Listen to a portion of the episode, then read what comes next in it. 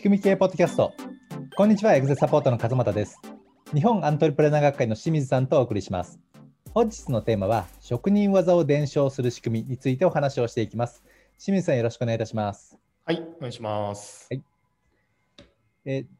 先々週のポッドキャストですかね、あのうちの会社は特殊なので、はい、なかなか仕組み化は難しいんですけれども、どうすればいいですか？というような、はい、あのご質問に対するご回答ということで、はい、まあ、お話をさせていただいたんですけれども、まあ、その中に、えーと、言ってたのが、まあ、特殊というのはいわゆる職人技が、うん、あの特殊で、それを仕組み化するのが難しいんじゃないかというような、まあ、前提がおお持ちだというところね、話を、まあ、したと思うんですよね。うん、でも、まあ、それはどの会社も特殊であるので、それをいかに仕組み化するかっていうところが大事ですよっていうところにお話しさせていただいたんですけど、はい、じゃあですね、今日はその職人技を実際にどうやって仕組み化すればいいのかと。はい、いうようなことで、まあ、職人技を伝承する仕組みとはっていうテーマでお話をさせていただければと思ってます。はい、はい、で、えっとまあ、なぜね職人技を仕組み化する必要があるのかそれが重要なのかというところなんですけれども、はい、いわゆるいろんな会社さんがある中でその特殊性っていうのはやっぱりその職人技であるとか、うん、独自の知識とかノウハウとかナレッジとかっていうところに、えー、強みがあるわけですねそれぞれの会社さんが。そうですね、はい、ですのでそれ以外の通常のオペレーション例えば経理であるとか、うん、なんか営業の仕組みとかっていうところを仕組み化したとしても、はい、他の会社とは差別化できないわけですよね。うん、それがちょっと自動化されるぐらいで。うん、なので、他の会社と差別化をして、しかもそこの強みをレバレッジかけるっていうとしたら、もう職人をいかに仕組み化するかっていうところが非常に大きなポイントになると。うん、というところで、まあ、今日の、ね、お話は結構重要かなと思ってますので、はい、はい、あの職人技のその、まあ、伝承の仕組みというか、はい、はい、そうですね。えそのあたりお話しいただければと思いますはい、よろしくお願いします。はい、お願いします。はい、これもね、毎回聞かれる話なんですよ、俺は。はい、どうやって自分の職人技を、うん、まあ、教えたりとか仕組み化すればいいかっていう話なんですけどね。はいうん、でも日本企業って、この職人技を伝承していくっていうところの仕組み作りって多分得意なんじゃないかなと思うんですよね、私は。おあ、そうなんですか。はいまあ、なぜかというと、やっぱり長寿企業が多いって言われてるじゃないですか、日本って。あそうですね。はい。はい、長寿企業ってやっぱ職人技を伝承させていかないと成り立たない確かに。はいうん、でそういう意味でこう人に教えたりするっていうのは日本人は比較的合ってるのかなと思うんですよね。うん、まあその上でちょっと今日の話なんですけども、はいえー、この職人技を仕組み化するっていうのと、うん、職人技を伝承していく仕組みを作るっていう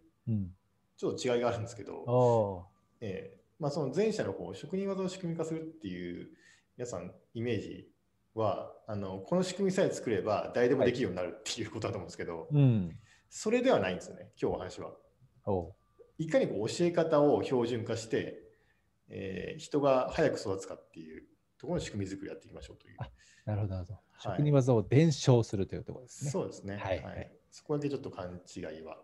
されないようにということで、うん、はい、でちょっと最初にですね、政府関連の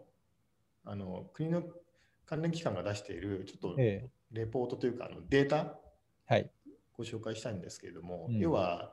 その職人技の伝承がうまくいっている会社にはどういう特徴があるかっていうところのポイントがいくつか出ているので、ご紹介したいなと思います。はい、ちょっといくつかね、ポイントがあるんですけれども、うんまあ、一つはあの事業の、ね、数年先を見据えて常にこう人材の育成を行っているっていうところが一つポイントとしてあります。はい。いうですね。あと OJT とかその教育を計画的にやっているというところ。うん、行き当たりばったりでやってるんじゃなくて、ちゃんと計画がありますよということですね。はい。はい、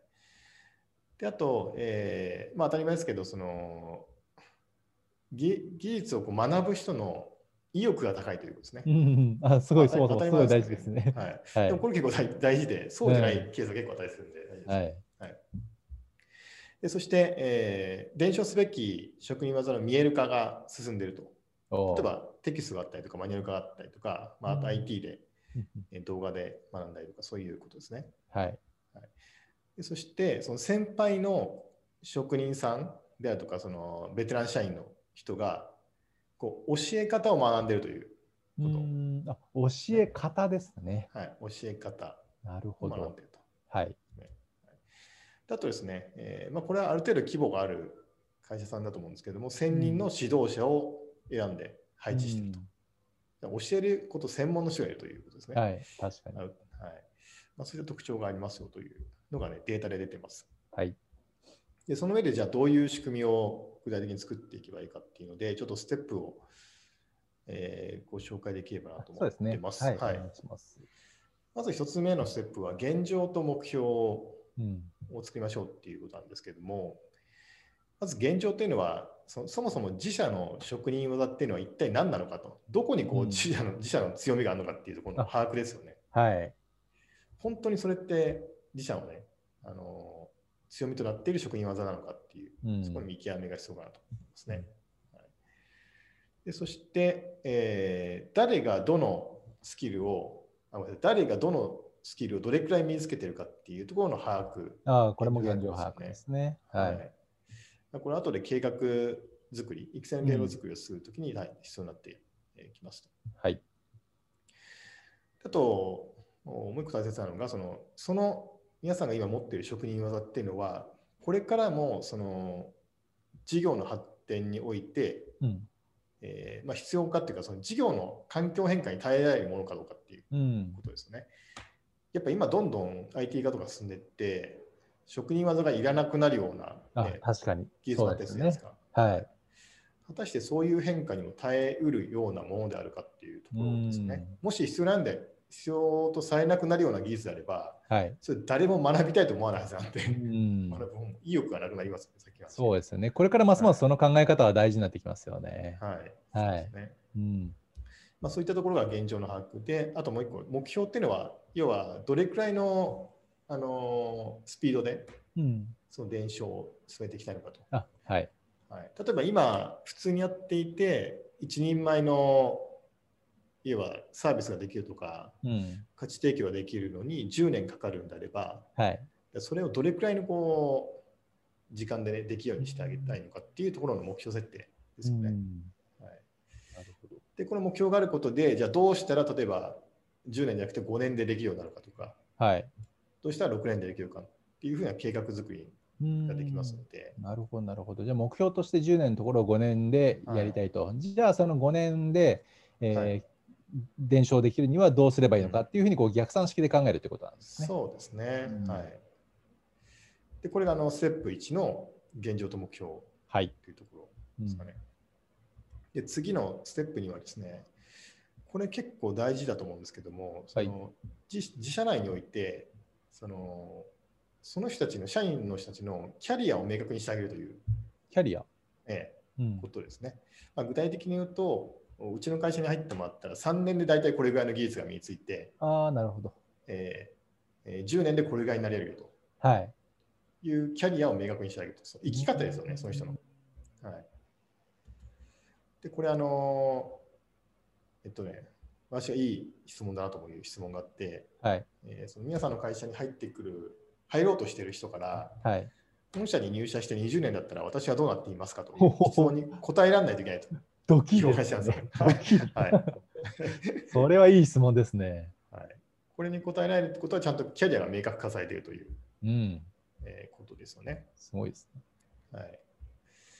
でそしてそのキャリアの中で大切だなと思うのが、えー、ある程度こう職人技を身につけて、あのベテランになってきたら、その次のステップとしては、やっぱり人に教えるっていうことが大切なんですよというところの意識づけをやっぱしないといけないなと。うん。はい、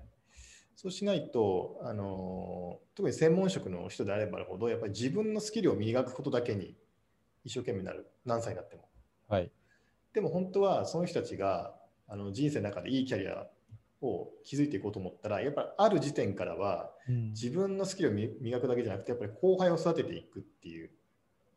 こともやっぱ学ばないと、はい、彼にとっても彼にとってもやっぱりねキャリアが築けないことがあるんですね。でここの点をちょっと教えてあげないといけないかなと思いますね。はい、でこれいつもあの引用してるんですけどガーバーさんがですね、はい、あの教えてもらったことでフリーメイソンってありますよね。あの、えー、秘密結社って言われてるはい、一宿職人の。はい。はい。そう、もともとはその、実は職人の職業組合だったと言われてるんですけど、うん、そうですよね。はい。彼らのね、そのキャリアの、あのキャリアアップの3段階っていうのがあって、うん、最初はあの徒弟であると、見習い。はい。で次は熟練工、匠ですよね。で3段階目は棟梁っていうキャリアになるんですけど、棟梁になると今度は自分のスキルを磨くんじゃなくて、はい、後輩を育てるっていうことが評価される、うん、あのキャリアになりますよっていう、そういう 3, 3段階があるんですよね。はい、でこういうふうに、えー、何が世の中に評価されるかっていうのをちゃんと明示してあげないといけないというんですね。はい、すごい大事です、ね、ステップ2ですね。はい。はい、これ大事ですね。うんここをね飛ばしちゃうといくらマニュアル化とか標準化進めてもみんな教えようと思わないんで、うん、そうですね 意味がないんですよね、結局。はい、はい、なので、このステップには欠かせないかなと思います。うん、でステップ3はですね、標準化ということになります。うん、はい、これはあの自分たちがど伝承していくべき技であるとかサービスであるとかっていうのを、要は標準化するということですね。はい、でよくあの専門職の人が多い会社の場合には、みんなそれぞれ違うやり方やってるっていうケースがね、うん、あると思います。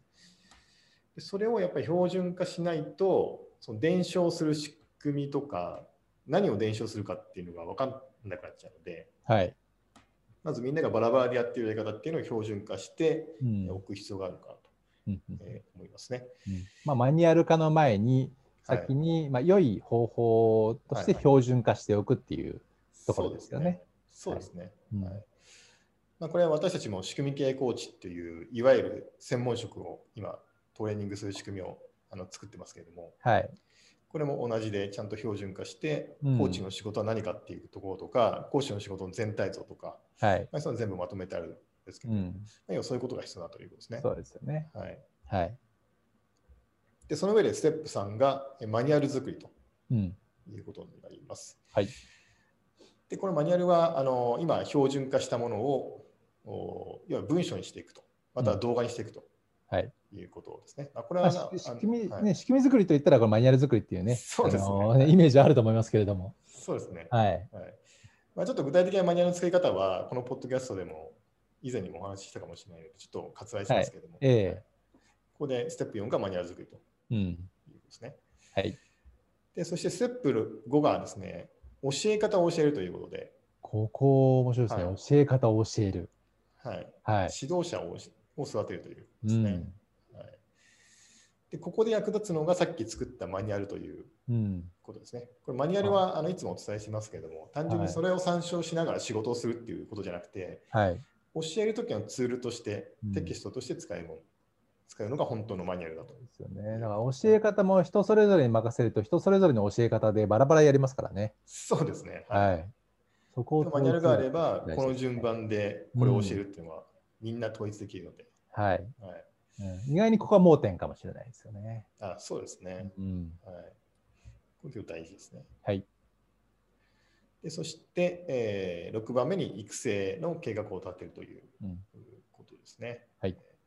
まあ、計画っていうのは要はあのさっき一番最初の現状把握のところでどの社員がどれぐらいのスキルを持っているかっていうのを把握しましょうってしたんですけども、うん、はい、この計画ではじゃあどの人をどれくらいの時間をかけてどのレベルにしようかっていう計画をね各社員の人それぞれについて計画を立てていくということですね。はい、はい、これもね結構大切になってくるかと思いますね。はい、以上が、えーと6ステップで、また実行するだけと、うん、いうことになりますね。そうですね。まあ、もちろんこれ1回作って終わりじゃないんで、どんどん改善し続けてえー、くことが大切ですね、仕組みなので。はい。というので、職人技、検証する仕組みですね、はい。はい、ありがとうございます。はいまあね、これはね、あのー、まあ、その順番にやるとしても、本当一朝一夕でできるものではなくて、はい、結構ね、はい、まあ、作るのは大変だと思いますので、はい、とはいえね、あのー、今までその職人技をどうやって仕組み化して、どうやって伝承するかっていうところが、こう漠然とよく分からなかったなっていう方たちは、おそらくこのマニュアルをどう作ればいいのかっていうところの、あのー、本当にまあ、いわゆるあそうです、ね、あの途中のステップからの発想があったんじゃないかと思うんですけれども、はい、やっぱ大事なのがその現状の把握あと目標との設定、うん、そうすることによってギャップが生まれますと、はい、じゃあそれをどういういいつまでにどういう順番でやるのかっていう逆算していって、はい、えー、決めていくという最初の設計のところですよね。これやっぱすごい大事ですので、うん、まずはですね、まず最初にそこに、えっと、まずあの早めに取り組んでいただいて、うん、でそうするとね、あのいろいろこう全体像とか見えてきて、細かいところもとかも見えてくると思いますので、はい、でそうやって細分化していけばしていけるほど着手はしやすくなりますから、うんうん、まず洗い出しとその実行計画というところに取り組んでいただければいいかなというふうに思います。はい、そうですね。はい。まあ、よくあの企業のね、競争力の源泉って人って言われますけども、うん、はい、それが実現できるのは、この仕組みがあるからそれが実現できるっていうことですね。うん、これがなかったら、はい、人はトラブルのもとっていうことなんですあそうですね。はい。はいまあ、時間をかけてちょっと取り組んでいただければと思います。はい、そうですね。まあ、我々も言いますけど、人は資産というのは、はい、あのー、賛成ですが、それはとある条件下においてですと、はい、その条件とは人を育てる仕組みがある場合に限りますと。いうことをね、よくお伝えしますけれども、はい、はい、まあ、ね、今日のポッドキャストあの聞いていただいたきっかけで、まあ、そういうふうに取り組んでいただければというふうに思います。はい。それでは仕組み系ポッドキャスト、職人技を伝承する仕組みをお送りしました。また来週お会いしましょう。ありがとうございました。ありがとうございました。